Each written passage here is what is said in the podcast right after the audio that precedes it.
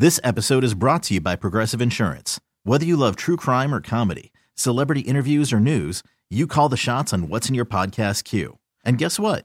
Now you can call them on your auto insurance too with the Name Your Price tool from Progressive. It works just the way it sounds. You tell Progressive how much you want to pay for car insurance, and they'll show you coverage options that fit your budget. Get your quote today at progressive.com to join the over 28 million drivers who trust Progressive. Progressive Casualty Insurance Company and Affiliates. Price and coverage match limited by state law. Hey everyone, Boomer Esiason here. The NFL draft is behind us and your favorite team is now gearing up for week number one. The free Odyssey app puts you right in the middle of the pro football conversation with the biggest sports radio stations from across the country. The local voices who know your team the best, giving you their unfiltered takes on the current state of your squad. It's always football season right here on the free Odyssey app. We have someone joining us who's got to work a little bit later today as well. I will As be well as working you. as well Yes. on this match. Mhm. Georgia State's women Sunbelt home opener today against Coastal Carolina. We have Panthers head coach Ed Joyce hanging out with us this morning. Ed, how are you? I'm not bad. Yourselves? It's early. It's very early. It's I'm early. not used to these hours. It's early. Yeah, well, I've, I've got two, two, uh, five-year-old and a six-year-old, so this isn't that early for me. So. it's early for me after a big win for Atlanta United last night, and hopefully a, a big win for you guys today. One o'clock at the GSU Soccer Complex. You can also watch on ESPN Plus. And Ed, let's catch up just on on where things are in the Sun Belt. That first game with Georgia Southern postponed due to weather, but then you go out on the road to ULM and get the one 0 hard fought win. How do you feel about your Panthers at this point in the season? I feel we're in a good place. Um, Monroe's a you know a tough place to go. They're a good team with uh, a lot of experienced kind of international players. So you know for our group to go down there, travel, fly, play, win, and come back, and obviously try to turn around again and do it again on Sunday is is a challenge. But uh, you know we feel we feel good. We're in a we're in a place where we're not conceding many goals and we're scoring a few as well. So um, getting some injuries back at the right time. So we feel we're in a good place at the moment. One of the things that that's impressed me about this group is the depth, and and we talked about it early on in the season was finding those rotations, uh, keeping players fresh, and you're able to do that on weeks like this where you've got the Thursday Sunday turnaround. How has the depth come together, and especially with the young players, the the freshmen and some of the early transfers coming into the program this year? How's it all fit together? I think it's down a lot to our, you know, our captains and our seniors for from from minute one, really just uh, you know making it really inclusive in terms of the environment. You know, there was no like uh, them and us in terms of new players and returners, so that helped from minute one. Um, but end of the day, you know, the assistants and, and ourselves do a really good job with the recruiting side of things and bringing in players that are going to match our culture and match the way we want to play because you know, for us, that's probably the biggest the biggest difference in is our style of play is, is a little bit unique compared to you know a lot of college soccer. So we we want to keep the ball, and it's a lot of high risk and can, cause some pressure on some players. So you now the confidence level in training has to has to be there because obviously it has to kind of just segue into the games as well as it has. So um, young ones done a great job, and you know there'll be probably three or four, maybe even five of them playing today. Wow. Well, I want to talk more about that, folks. We're spending time on the WaitForIt.com hotline this morning, talking with Ed Joyce, uh, coaches of women's soccer, Georgia State University. They're home this afternoon, uh, 1 o'clock, taking on Coastal Carolina. I want to talk more about that because people talk about the transfer portal and they demonize it sometimes in all other different sports. It's a necessary thing right now. Talk about the way you've decided to approach it um, and, and to do it because and, and also the way this conference teams around this conference are approaching it. You know, I don't I don't see the transfer portal as a uh, a one size fits all thing for for every every team. You know, for us, we you know we don't we don't use it maybe as, as much as, as some other teams do. You know, we have obviously a, transfer this year from a Division two school, and then we have a graduate transfer, which they've been really good to us in the past. Is uh is, is the grad kids have maybe one year or one semester left and come in and bring a bit of maturity to a team. They've done a really good job for us, and Olivia Cohen has done that for us this year from App State. Um, but we just haven't used it quite as much. You know, I think our international side of things is is is good for us. We have a good Spanish contingent, have a Danish girl, Japanese girl in Canada. Um, so whereas they've kind of filled filled that void, but you know other teams in the league do use it a lot, and it works really well for them. And I think that's the the nice thing about the portal is it does give kids a second opportunity, and it gives coaches an opportunity to bring in players that aren't necessarily you know 17, 18 years old. Um, you know, but for us, it, it just we want to try and get recruiting right as best we can on the front end. Is is our is our goal, and that's why we do a lot of work on the front end, so that we don't you know have to have kids in the portal as much or or dip into the portal as much ourselves. But um, you know, I think it was probably time for a change in the way the transfers worked two years ago, and now it's just getting tweaked a little bit every year to try and get it right. I think what's uh, impressed me about what you've built at Georgia State is that identity, and you talked about it, the way that you guys play. It's not for everybody, and maybe that's why the the portal hasn't been as big of a deal. You have players that fit your system, and there's some very talented players that might not necessarily fit it. One who has fit in so quickly is Aaliyah Fadul, the freshman from Canada. How has has she surprised you in how fast she has hit the ground running for your team and fit in with the style of play?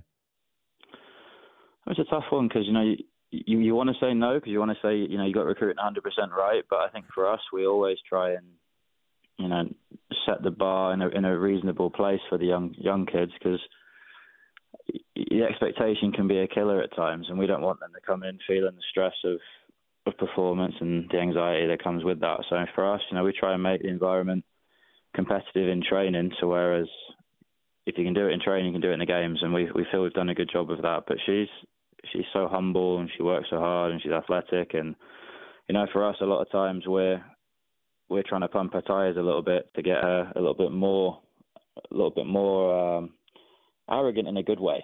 You know, being tough to take somebody on and, and being being uh, kind of confident enough to go to goal herself and and do those sorts of things. Because I mean, I think before she leaves here, she'll have a ten, she'll have a ten or twelve goal season. We we kind of think she's got that sort of ability.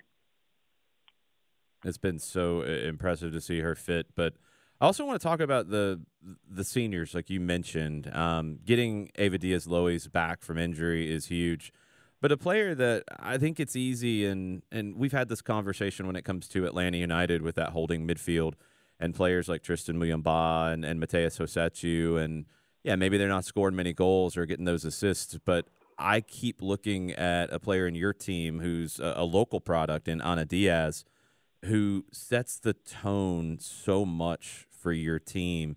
Just talk a little bit about her her leadership and and how she plays to be a leader, but also everything she does for the group off the field too.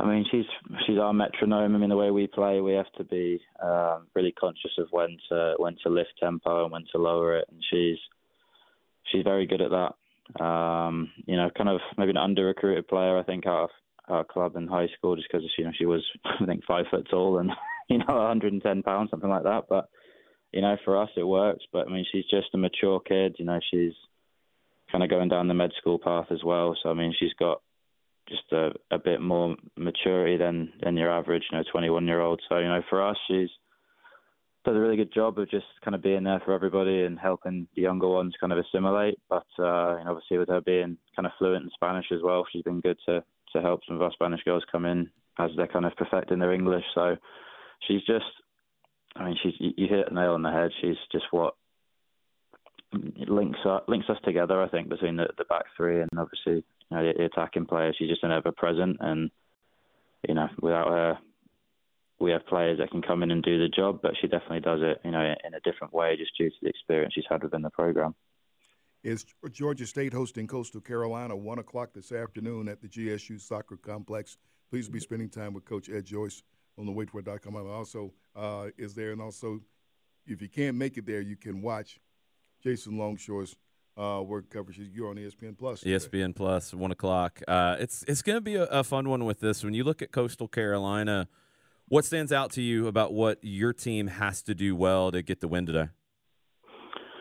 I mean, they play a similar system to us, and you know, they're trying to trying to do things in a similar way. So I mean, they uh, we have to we got to keep the ball. I mean, that's the biggest thing. When we have the ball, we're we're comfortable. Um, I mean, we're getting a lot better in transition with with some of the players getting a bit more experience. But for us, it's you know, possession is is what our identity is. We've you know we've got to keep the ball on the attacking side. We've got to take our chances because we're creating a lot of chances this season, and you know due to some, I'd say some youth in some big in some big occasions, we've we've missed some opportunities that they score 100 times out of 100 in training. So we've got to take early opportunities. We've got to keep the ball. I think defensively we've got to got to make sure that we uh, we press in the right areas and that we you know we, we drop into a, mid block in the right areas as well because they are expansive and if we, we go at the wrong times they definitely have players that can hurt you.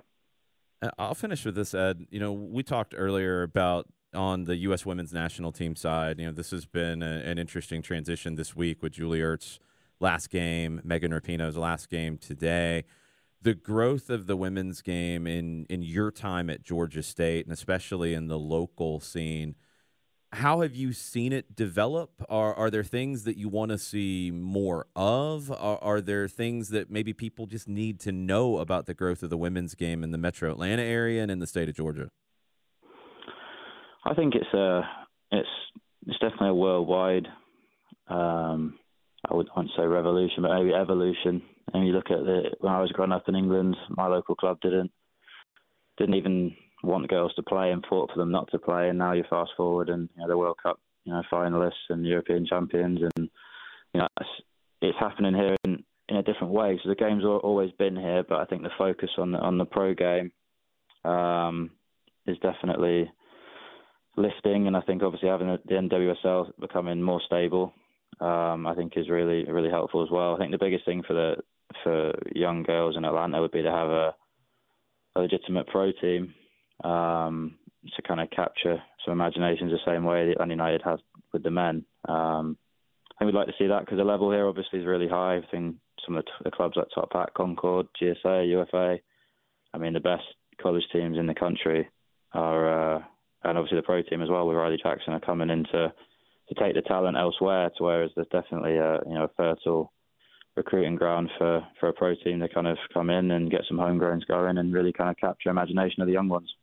We've got time for one more, and I'll throw another big picture one at you because you and I have talked about identity and the way that you want your team to play quite a bit, and it's what attracted me to the the program. And it's honestly really similar to, to what Gonzalo Pineda and Atlanta United want to do in terms of having the ball and doing everything based around possession.